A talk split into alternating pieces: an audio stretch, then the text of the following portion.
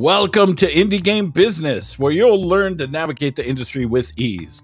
This show is produced by the Powell Group, the leading business consulting firm in the game industry. Visit us online at indiegame.business to get your free pass to our next digital event coming December 8th, 9th, and 10th, where you'll have more great sessions you can participate in for free and inexpensive passes to our industry leading digital business to business meeting system.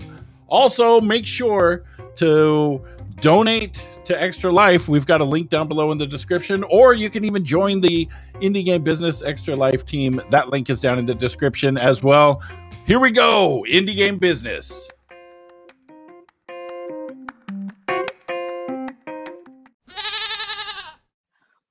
Hey everyone, I'm Rosie and I'm with Indie Game Business. And today I'm with Victoria from Innersloth, and she's going to tell you guys a little bit about herself. Hello, I'm super excited to be here. Uh, I'm Victoria Tran. I'm the community director at Inner uh, We Among Us and also the Henry Stickmin collection. And I'm also the co organizer for a uh, game developers of color group called Game and Color.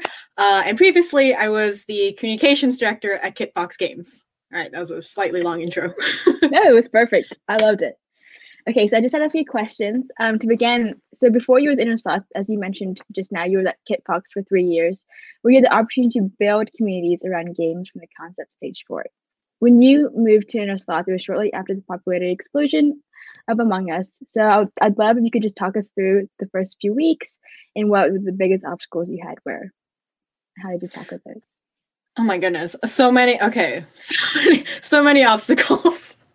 um yeah, so among to um as it was kind of like at peak popularity, uh which presented a ton of challenges as many would expect but it's also the thing where i think the inner sloth team in general wasn't expecting among us to uh, blow up so quickly mm-hmm. and so fast and like two years after it had already released um, but I think the biggest problems that I've found when it came to uh, the Among Us community is one, just like the sheer scale and saturation of Among Us.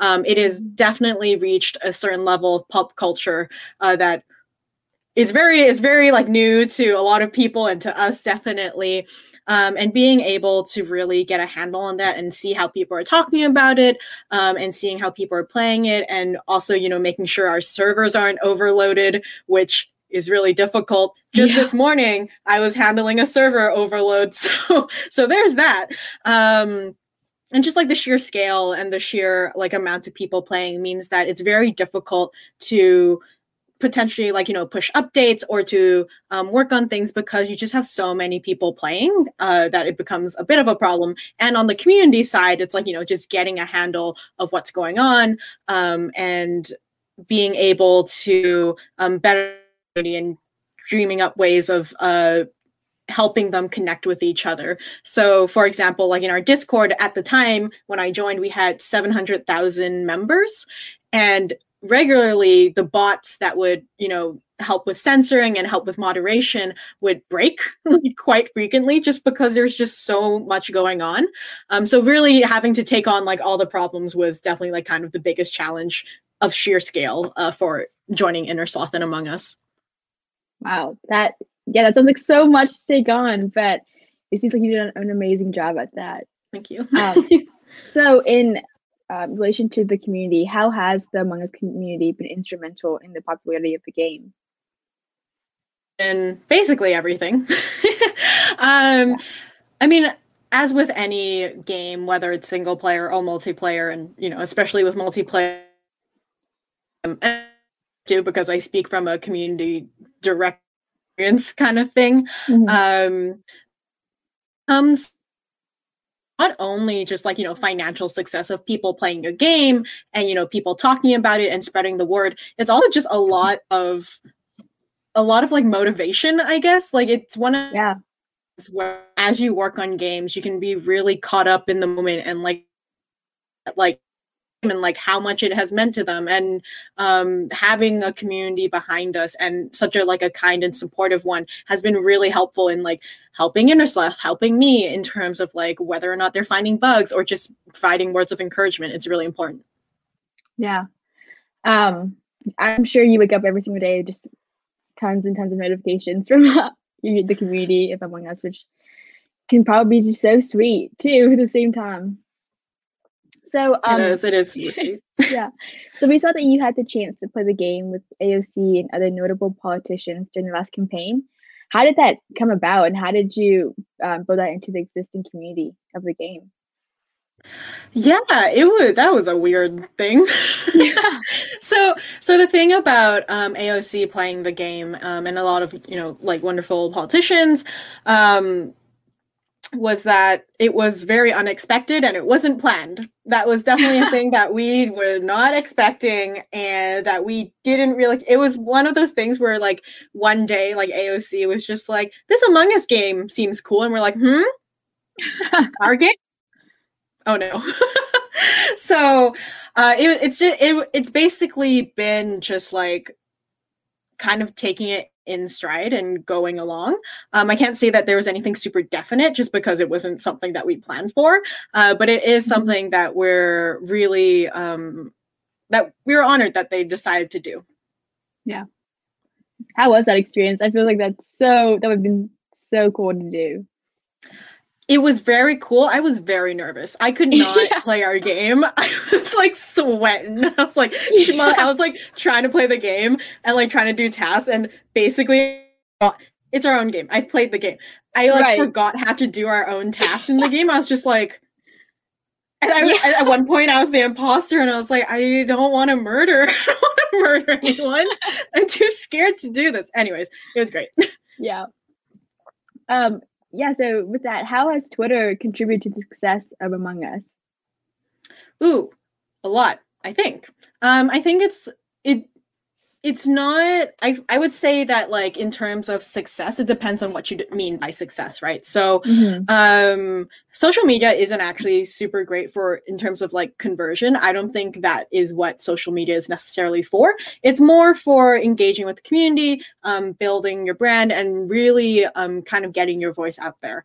Uh, so in terms of like success for among us i think it's been very useful uh, in order to keep people interested to keep people talking and to honestly just build that connection with our community. Um, I think it's really cool that we have such a large community, but I would feel really remiss if I wasn't able to like interact with them and to be able to get a sense of um, what they liked and what they didn't like. Uh, so for me, it was just really important for us to have Twitter for retention and not necessarily just growth. Yeah, absolutely. Um, I I think popped on the Twitter um, a few years ago, and then when I first started playing Among Us, it was like the easiest way to get connected to the community was through the Twitter, um, and mm-hmm. then eventually in other aspects. But it was super helpful. Um, so, oh, like along with Twitter, when was it important to stop focusing on the growth of the community and start solidifying the current community that you had? Among Us is definitely in a very privileged position where actually, well, the when they needed to focus on growth, that was when they released the game in like 2018.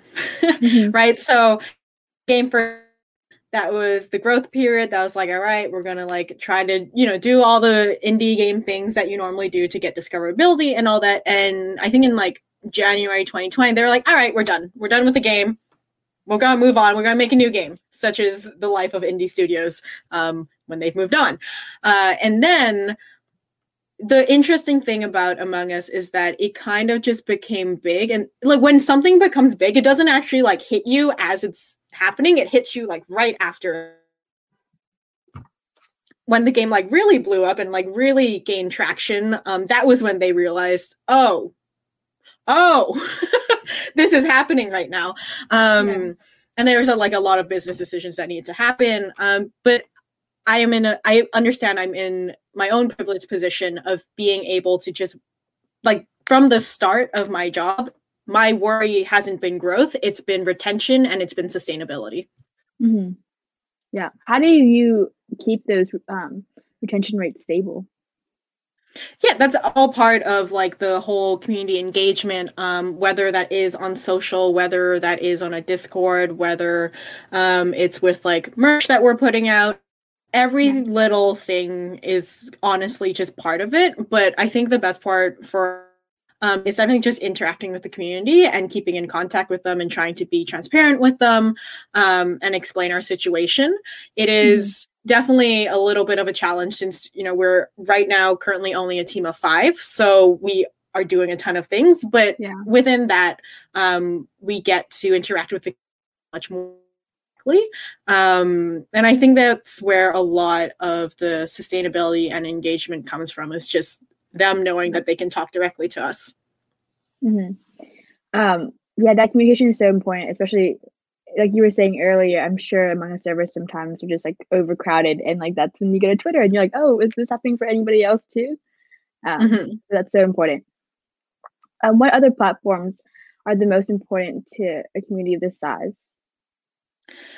So many, so many platforms. Um, right now, I would say since I'm like working on sustainability and all that, and kind of reaching where we can. Um, for us, our audience is a bit young. Um, I've been working on TikTok for Among Us, which is actually it's interesting because a lot of people are like, wow, the Twitter is like doing really well. The TikTok has a bigger following. The TikTok is the one that uh, is getting views and a lot of comments, like that kind of thing. Uh, so there's that. There's also the Discord, obviously. Um, the devlogs that we put on itch.io is very, uh, having places that people can reach us uh, is pretty mm-hmm. great. Um, we do have a Facebook. Uh, but if anyone has ever, oh God, I hope no one from Facebook is watching. If anyone has ever interacted with me, they know I'm kind of like, I don't really like Facebook, but that's a whole other conversation. Yeah. Yeah, I definitely, um, I think I was reading and I saw that Facebook and Instagram were the least um, used social media platforms for Among Us. Is that true? Yeah. Um, I mean, there's like a number of reasons for that. There's definitely like there is use and i'm not saying like you know you shouldn't use facebook at all but it's just like yeah. one is like personal preference um and also two i just i am the one person working like social right. media and also like a lot of communication so i have to basically just try and um i think most like right now that's twitter discord tiktok. Yes yeah. I mean that's amazing. Tiktok has really grown so i'm um, definitely understanding why you guys are use, choosing to use that. Um, so when you are like on TikTok and on Twitter and on all your social media platforms, um, talking to the community, how do you choose what comments or posts to respond to? And how do you set boundaries of like, hey, like this is the weekend, I'm not going to respond to anything this weekend, or hey, like this is like a rest day, like how I'm not going to respond to anything today either. Yeah, so the way that I kind of do it is it's like a mix of my own values and my own like however i'm feeling at the time right so in general uh there's sort of like a how do I put it? Um, a, like there's a voice, right? There's a voice that I've attached to Among Us and to Innersloth um, in general in terms of the way we communicate with our community. Um, and I've basically when I whenever I create any sort of social media voice or whatever, um, I always I don't necessarily list out the qualities it is, but I do list out my own values um, for this for myself, all that kind of thing, and I make sure it's sustainable for myself. Uh, so for Among Us, it was definitely like a little bit more um, wholesome, more positive, and mm-hmm. like a little. I guess what what a little spicy sometimes. I guess is the word I would use. Um, but you know, it's just it's very much something that I wanted to make sure that I could sustain myself, that wouldn't exhaust me, um, and that I felt was a positive direction for the community, especially because I think Among Us has um, a younger audience and mm-hmm. because mm-hmm. um, I personally just want to be able to grow kinder communities and to grow better ones and to have them um, be ideally like more kind to each other and more understanding like that was kind of the voice that i went for um, there's like you know there's a lot of different ways you could do it there's studios that use very snarky voices which it works for them, which is great. There's other studios who are like a little more artistic or very in theme with their game. Um, I think that's also amazing. Um, but for me, like the one that really generated the most excitement for me was to be like, okay, how can I try to be um, kind and a little bit silly and a little bit chaotic, um, but keep it within the boundaries of trying to educate people and trying to make them understand like this is the way that you should be talking to um, any sort of like social media person, especially because you can often forget that there is a person behind the screen. Right. Yeah. Especially with a younger demographic as well. Mm-hmm. Um, because I think many times you think of games and you don't always realize that the person behind the screen could be, you know, 10 or 12. So that's such mm-hmm. an important aspect to um, including your marketing. So I think you mentioned before, um, Among Us came out in 2018, so it really did fly under the radar for around two years or so. Um, what were the marketing slash communication strategies before you came on board, and what changes did you make when you were um, part of the team? So I think that's an interesting misconception about Among Us is that it wasn't like it was unknown necessarily as a right. game. Um, it did find moderate, like not like crazy success, but it it was it did fine in Korea, it did fine in Brazil, and that was kind of where their player base was. Um, so it's not so the game itself um, wasn't like just totally not there. It's just that North America or like the I guess like other Western countries hadn't picked up on it. Um, so in terms of like the marketing efforts for that, they did I think what a lot of like, you know, indie devs here with like, you know, giving streamers keys, um, trying to apply for events. I think they didn't get into PAX too, unfortunately. Um, but like, and I'm not, I'm not saying that they have views themselves, but they didn't do that much marketing. Um, and mm-hmm. that w- that had been one of their weaker points. Um, so it was definitely um, not much, I would say, was done in terms of marketing and PR. Um, yeah. But they did their best, and I think they they obviously did well overseas. Um, and then right. 2020 happened. yeah. Um. So when you came on, what was like the first thing that you're like, hey, like we need to do this to you know um retain our community, or we need to do this so that we can communicate with our community. Hmm. Um oh god there's so many things. So one of the things is that i can say something hey we really need this but it still takes time to do. So mm-hmm. the first thing and this is not something new to them like they obviously also knew that they needed this um, but our highest priority was like all right we need to get a like really robust moderation reporting system in the game. Um, that is something that's very important for me in terms of you know creating better communities and kinder ones and also keeping them accountable and for Innersloth too. But it's one thing to say it like, hey, we need this immediately, and another thing to try and implement it, uh, especially when like, you know, 500 million people are playing the game currently. Uh, right. Uh, so, but that was that was one of the bigger things. Um, and then uh, the I think within three days of me joining, I did launch among Us official Twitter account just so I could have like a back and forth with people and have a place where I could uh, genuinely talk to them and explain to them things were happening. So that was kind of like the first things I did. Yeah. Um wow, that's yeah, it's a lot to do. Um and like I said, like your the following in the community that is built is so solid. So it shows that you've done an amazing job at doing that. Um Thank you. So core Innersloth consists of five people, like you mentioned before. Um, how does this affect communication between the teams? Does it make it easier? Is it harder because you're only communicating with five people? Um, and how does that affect the increased trust that you um, place among team members? Yeah. Um, sorry, wait, what was the last part of that question? How does that, like, the small community or team that you do like core work with uh, affect the increased trust amongst the team members? Because, of course, um, you have to be able to trust each other a lot, considering there's only right. um, five of you. Yeah. Okay. Yeah. Um, it's actually interesting. So having five people means it's a bit easier a bit easier and harder at the same time to get answers because like if i have a problem if for example in the morning the servers were down i'm like well I'm to the ceo slash programmer and it's like hey i need help it's like why is this um, so I can get an immediate answer. Um, that mm-hmm. being said, because we're only five people, often like all of us are kind of just busy doing something else. Maybe someone's in a meeting, maybe I'm in an interview. Uh, there could be like, you know, several that need someone's immediate attention. So then you're like, okay, I have to wait until they're ready and then I'll, I'll get my answer.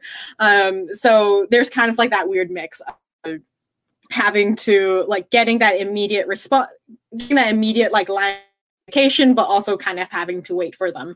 Uh, that being right. said, I think when you're when you are a small team, on people and like this that's when like the not saying that no if you're a big team and hiring someone isn't important so scratch that i'm saying that when you're when you are a small team um, because you often do things and because a lot of roles are like interconnected um, it mm-hmm. is like there's a definite uh, need to be able to one have a really good culture fit that you can right. work with each other.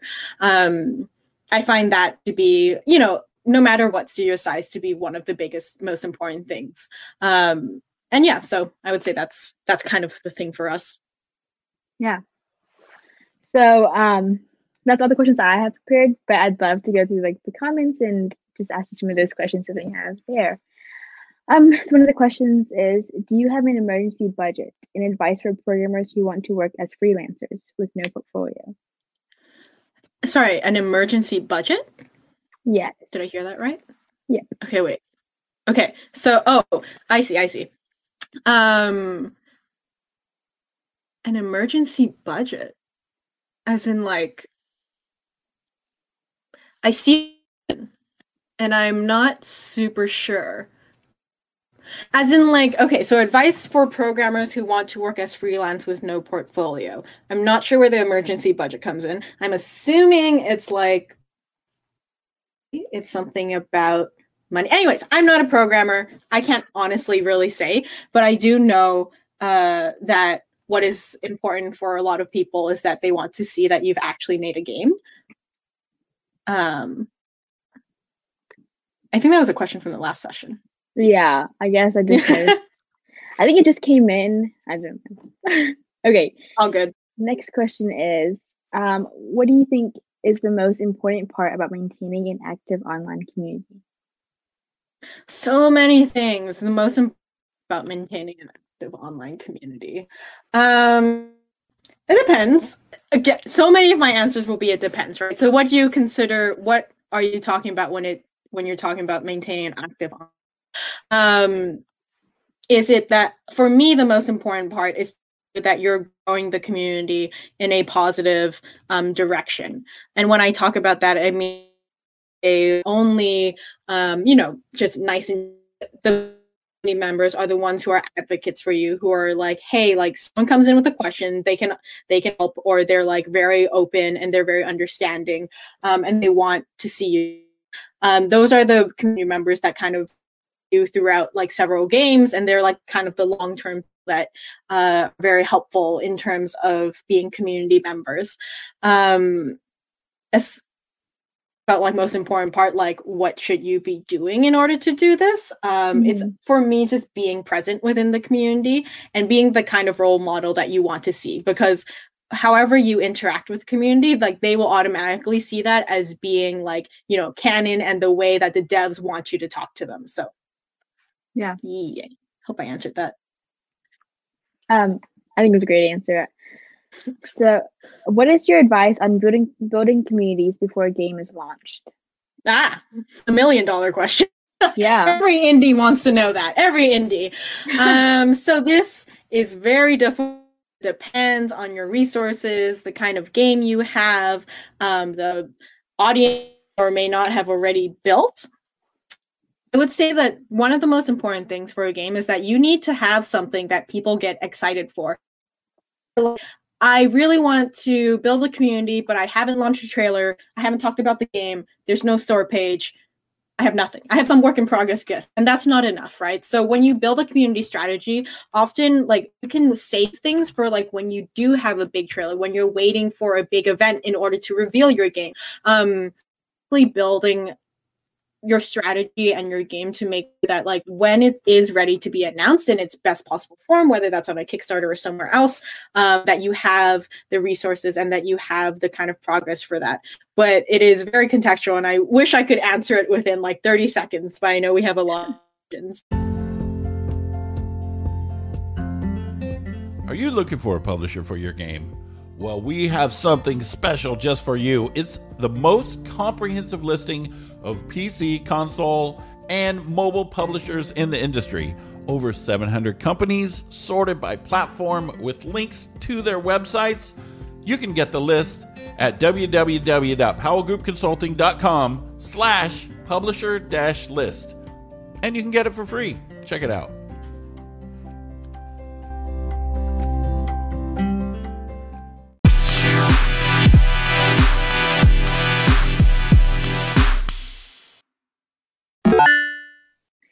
So, um, with that, the next question is: With such a small team, what do you keep in house, and what do you look to other companies or freelancers to help with?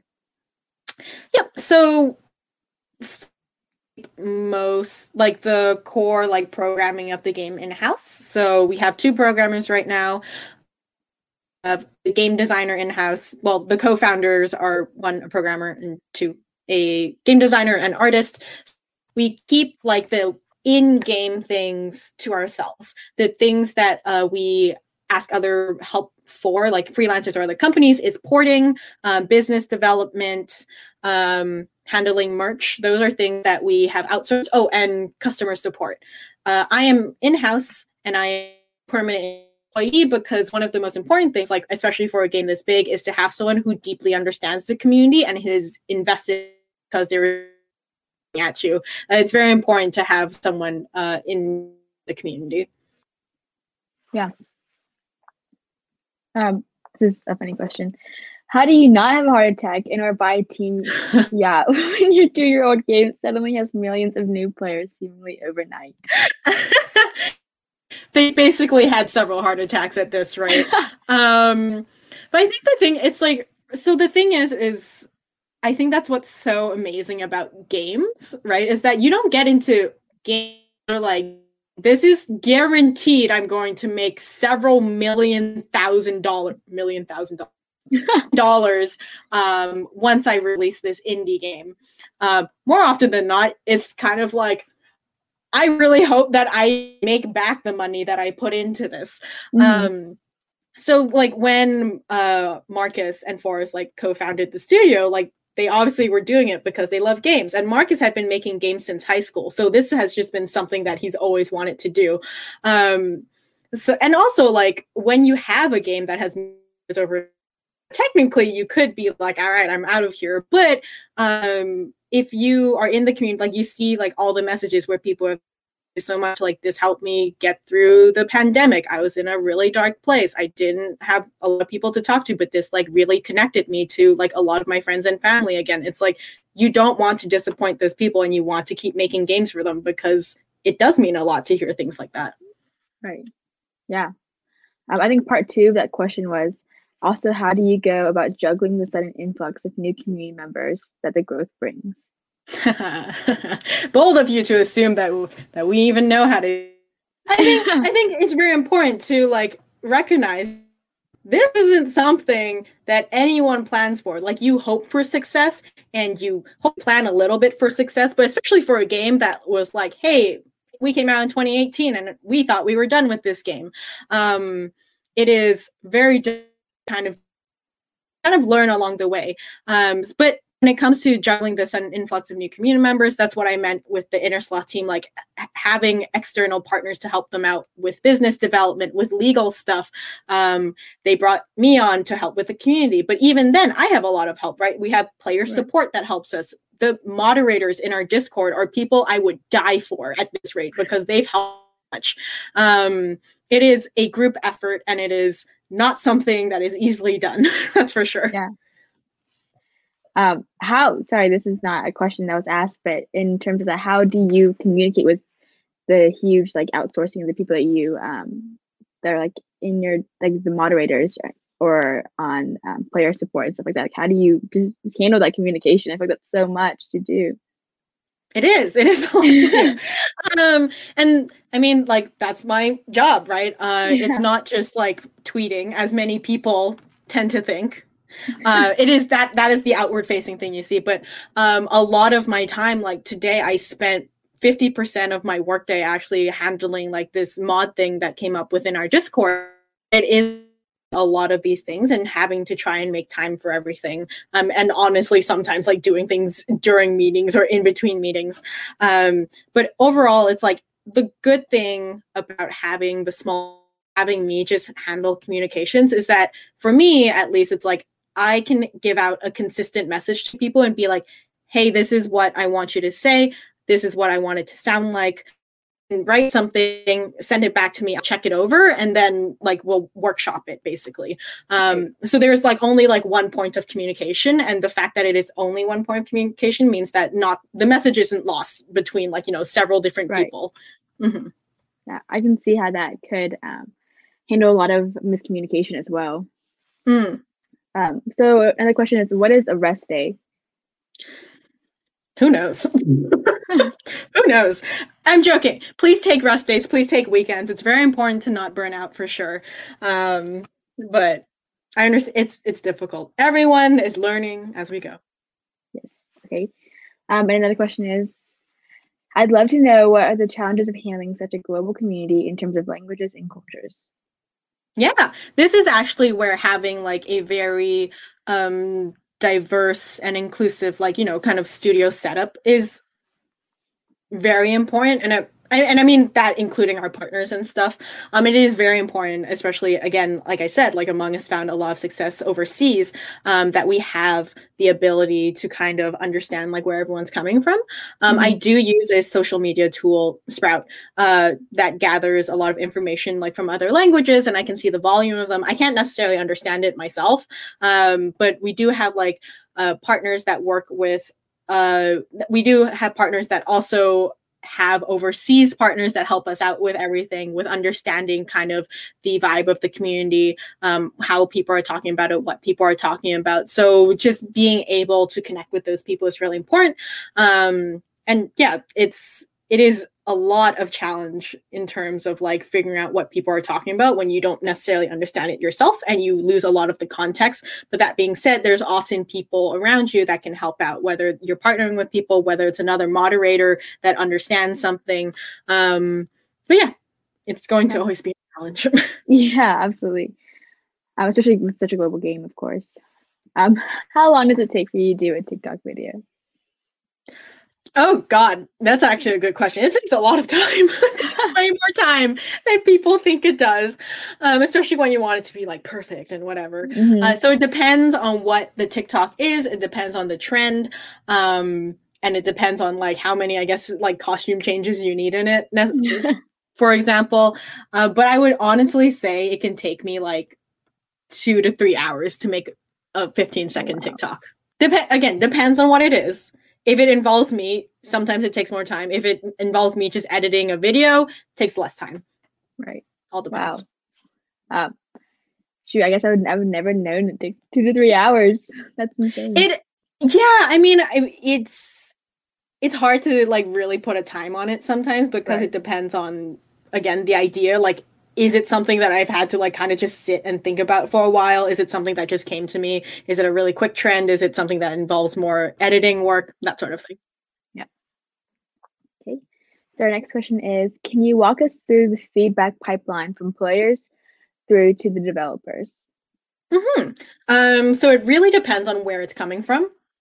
Uh, for example, I can usually tell when something is going drastically wrong when I check Twitter, I check Discord, I check TikTok, I check like whatever, and I'm Mhm. like, okay, everyone's telling me that the servers are down.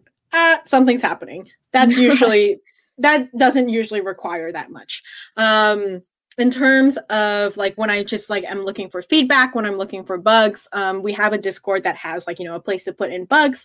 Um, that's usually pretty easy to see, but often with games and when you work in social media and community management, you see a lot of repeat things. Like a lot of people will say things, um, and and they'll repeat it. And it'll be different people completely unrelated to each other, like repeating the same things. And then you're like, okay, you kind of get in your mind, especially if you're if you're just one person, um, you're like, okay, I can see this constantly repeating. I can tell this is a problem. This is something that I need to bring up. This is a concern.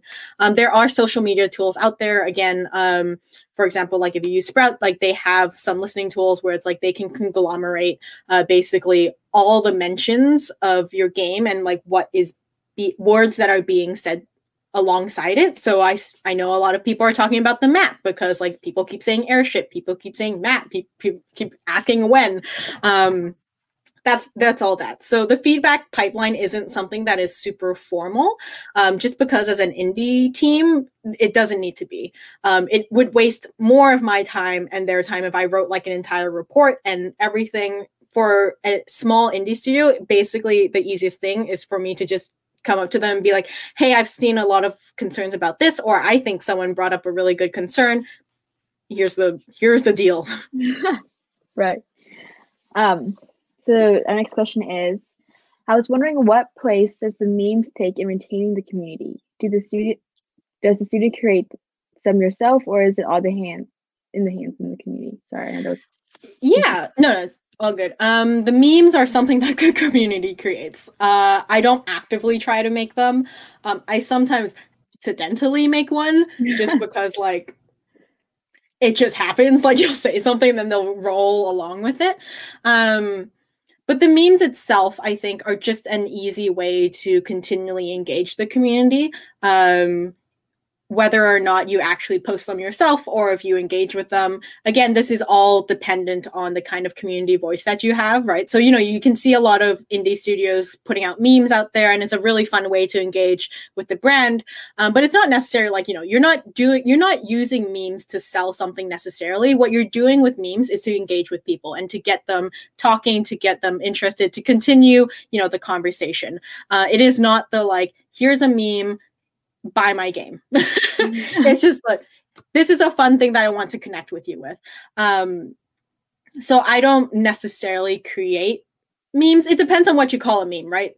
Also, there's that. Uh, I will create posts and I will create content that is funny, but I wouldn't necessarily consider it a meme because it's not like that super viral content uh, that other people may post. Um, but again it depends on how you feel about memes. I tend to stray away from them from for among us just because we have the community create so many of them that it, there really isn't the need. But when i worked at kitfox like i would create them myself.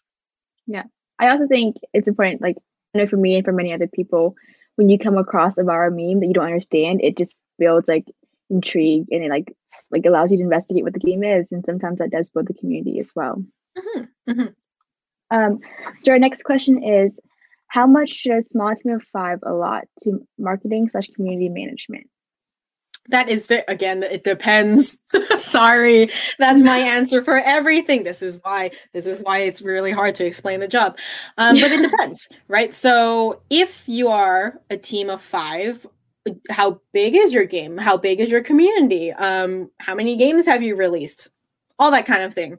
Uh, so, for example, like my when you say a team of five, um, my full time job is to do marketing and community management. So I would say a lot. You should have one person that is solely committed to it. We had in Kitfox, we were a team of nine, and it was still my job to my full time job to do community management and marketing, mm-hmm. right? Um, but granted, I did a little bit more other stuff at Kitfox, um, but uh, I think no matter the team size, there should always be at least one person that has a dedicated role towards community management. It could be attached to other things if you're like, you know, if maybe you haven't released the game yet and it's smaller, but there should always be someone who has the community's best interests at heart and who is trying to consider how would the community react and not just like I think we can get very caught up in like, you know, we all know we know how games are developed. We know like what we think is fun, but that's not necessarily translated to the casual player who's just browsing Steam. Um, so having someone at least I would say at least like half their job, at least um, dedicated yeah. to community management in my mind would be perfect. In my mind, honestly, you would have again someone, a sole person dedicated to it, but I understand budgets and all that. Right. Um, so the next question is, do you automate any player feedback via the Innersloth Discord bots? No. Uh, we do automate some moderation. Um, so like, you know, if you say really bad words or if you spam, you get warned automatically by the Innersloth Discord bots, but we don't automate any player feedback. I um, like to have that player feedback be open and be uh, something that we can interact with community members for. Um, just because, like, especially when it comes to player feedback, it I think one of the most important things in community management is that you need to make sure that players feel heard and that they feel like they matter. And because they mm-hmm. do, and because they're putting in the time to give feedback, even if it is something you've heard before. Um, obviously, like there's some things that you know you post and you're like, hey, we know about this, we know about this, we know about this. Um, but for me, like a lot of the engagement and I want a lot of the things that I want to encourage is player feedback and just player uh, engagement. Right. Um, yeah, and then you get that personal relationship as well, regard to a like more automated one. Um, so, how do you build a better studio culture fit when everyone is working remote? This is more of a question, I think, for someone who actually owns a studio. I have never personally run a studio, for example. Um, but things that I have seen working and things that I do consider work uh, nice is that we have channels, for example, that you can just hop into and kind of work together. It's like we call it like accountability work, just because like we just want to be able to have a space that's like, hey, like if you just want to bring up something or if you want to see an artist drawing the next art thing, um, you just have it on the side and you know you just work silently beside each other. Um, and when it says and when we say like studio culture fit like you know when you're hiring someone it's like it's important to have the entire team kind of just like on board and talking to them. Um not everyone will have very strong opinions but just to get a good sense of like okay like how does it interact with each other?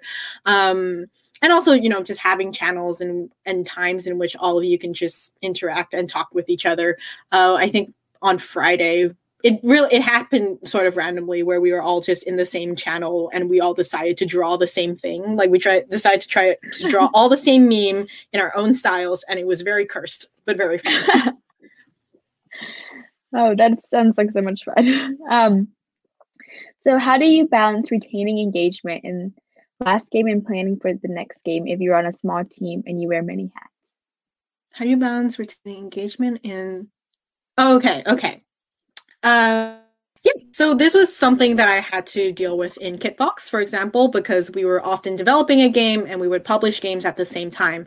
Um, and that's actually like why you build up your studio's brand, not necessarily just a game brand, um, but your studio. Uh, so Kitfox, it, it was obviously like, hey, like here's like Kitfox specific Discord, here's the Kitfox specific Twitter, all that sort of thing. And this is the kind of thing you can expect from us. Um, when you're on a small team and wear many hats, again, this is why I think it's very important to have someone whose job is purely community marketing, PR, that sort of thing. Um, again, this is demanding a lot person. I think PR marketing are very different jobs. So maybe not, you know, having it all pressed onto one person, but having someone whose job it is to consider the brand and to consider how to build better community spaces is really important. Yeah. Um, I think our next question is How does having the game blow up affect the team emotionally and socially? And how is the atmosphere amongst the team affected by such a big change? Yeah, we're tired. dev is very tired. Um, and I think that having the game blow up is something that again is very exciting and frightening, very scary actually. Uh, the atmosphere amongst the team, I think, is that again. I think that I a misunderstanding of like what it means to blow up in that uh, maybe it's different. Maybe it's different for some other team, but for the Innersloth team, like when we blew, it still doesn't feel real. It still kind of feels like that we're just working with a game that has a cool, um, and that's about it. It doesn't feel like any bigger than that. It does. Oh, like made a game that AOC streamed. It's like to us it's just it's just it's still among us. It is still a game that they care about and that they want to work on and that mm-hmm. they love. Um so i think that's kind of just what keeps it together is that you don't think about all the implications. You think about the game and what you had like the values you had for it and the love that you had for it and you like stick with that. Um and not necessarily like you try not to like let the outside pressure necessarily too much just because that can get you in a really weird headspace for sure um as for like how the atmosphere in the team has changed the way that has changed is just that they've hired more people. Like they've had, they've hired me, they've hired the new program, but the atmosphere itself has still been like, hey, they've hired us for our skills for sure, but also because they thought we they would be a good we would be a good culture fit for them. They were um those three like knew each other since college. So for a really oh, long wow. time, they're really close friends. Yeah. Um and bringing us on was like making sure that we fit the culture all got along and that you know we had the same values and that's kind of how it's how it has continued to grow and so far hopefully continues mm-hmm. to be a good team atmosphere is that we that we know that we want the best for the game um, and that we have the same values of like we want the game to not just become like this billboard ad for like we could have a bunch of we could slap on a bunch of corporate logos on it and get money for it but it's not to do because we want to keep the integrity of the game intact. Yeah.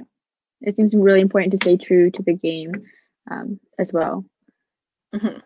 i think okay next question is what advice do you have to others who want to get started in the marketing or community management side of the industry yeah, this um one I think is to just figure exactly want to do. Marketing and community management are very different jobs. Um and also it depends on the studio, right? So if you're going with an indie um, often those things could be a little bit tied together, but they're not necessarily the same. In a big triple A studio, those are completely different jobs. You are probably not touching not touching too much of community management if you're in marketing and vice versa and the important thing to do is like okay how do you want to get started it is to get real experience so if you're in marketing like you know working in market or either um figuring out like doing like the certifications. There's a lot of free online certifications you can do for mm-hmm. marketing um, for community management. Like if you want to moderate a discord if you want to moderate a twitch chat if like you know volunteering to help out to get like real experience to know what it's like is very important.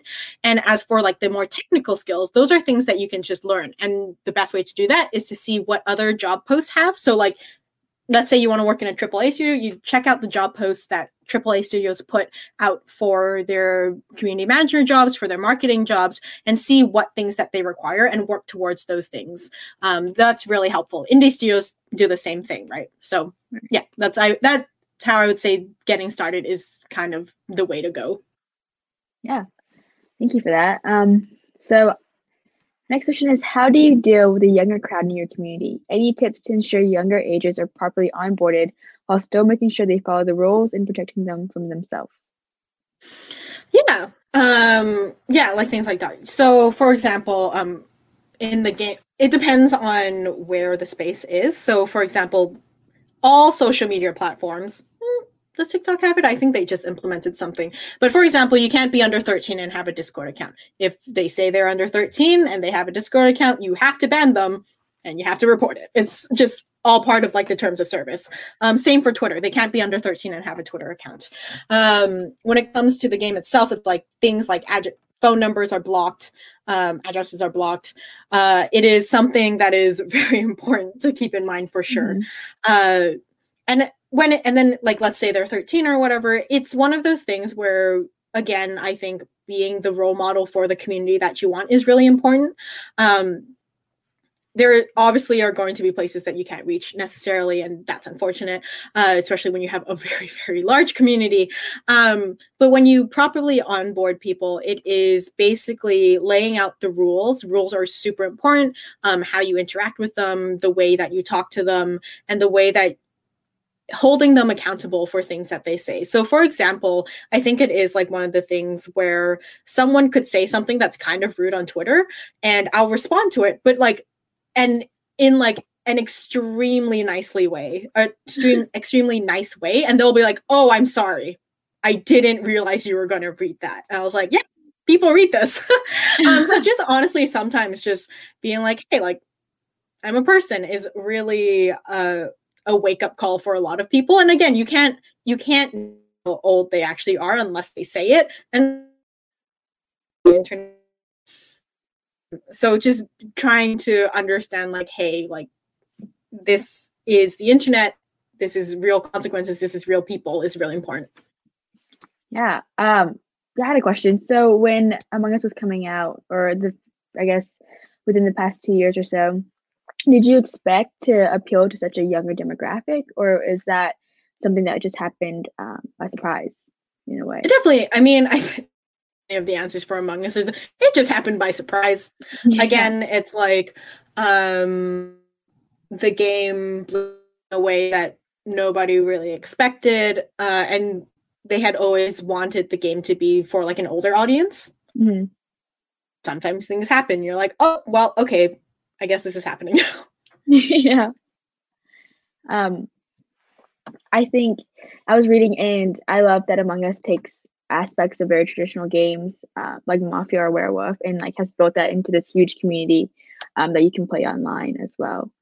Um, and with that, is it uh, do you like is it hard to manage both like Among Us and like this huge following, and then um, Innersloth because I think it is very common for somebody to not necessarily know that Innersloth is the developers of Among Us.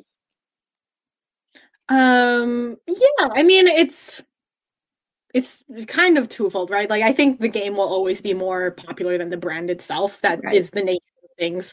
Um, people will I don't know. It doesn't matter, like honestly, how big your studio is, even if you're AAA people will be like, I know Call of Duty, but not necessarily know the team behind it, especially when you just talk to, you know, someone who's right. um, more casually playing games and not necessarily within the game space themselves.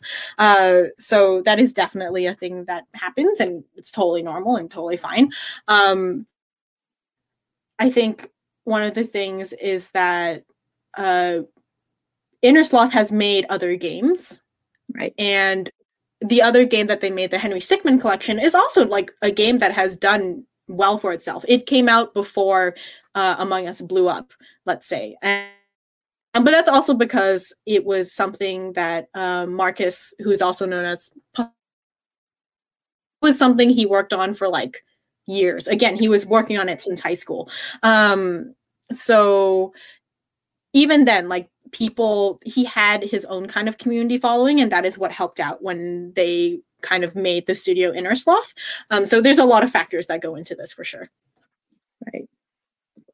Um uh this is just i guess a silly question. Do you like ever have the time to play among us now or is it just most of the time you're in there like moderating or fixing bugs or whatever? Yeah i mean we do play it sometimes, but not really for fun.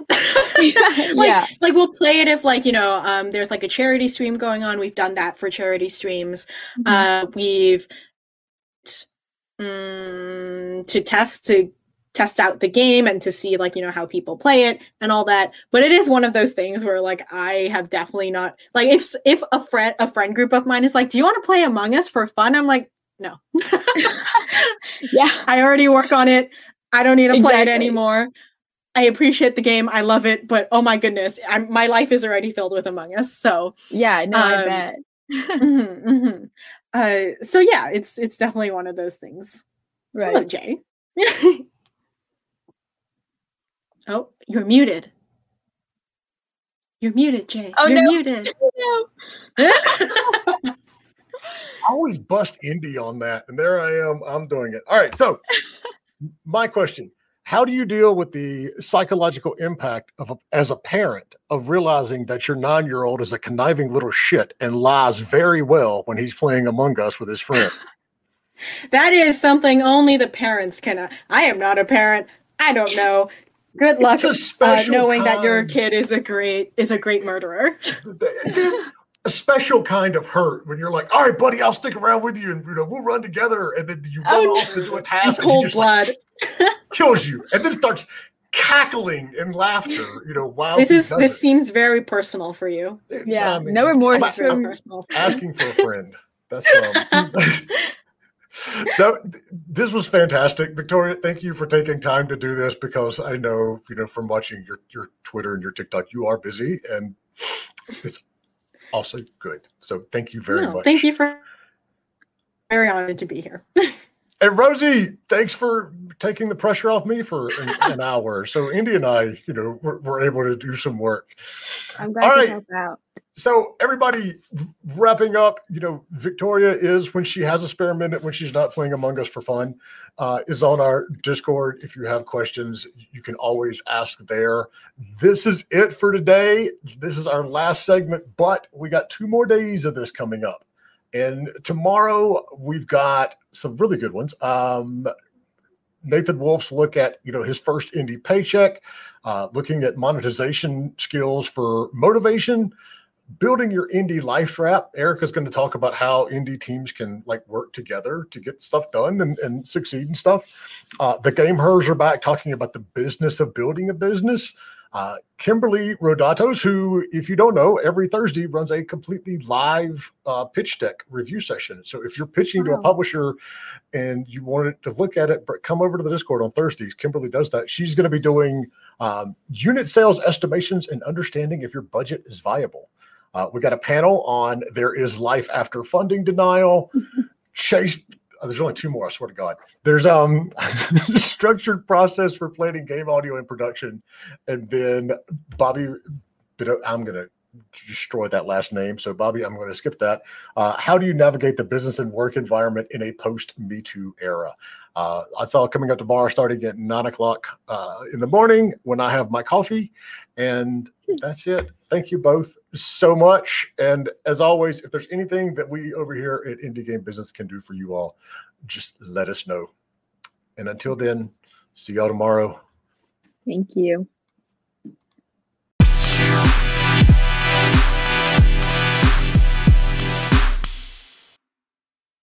Thanks for listening to Indie Game Business. You can learn more about the show and our online business networking events at indiegame.business.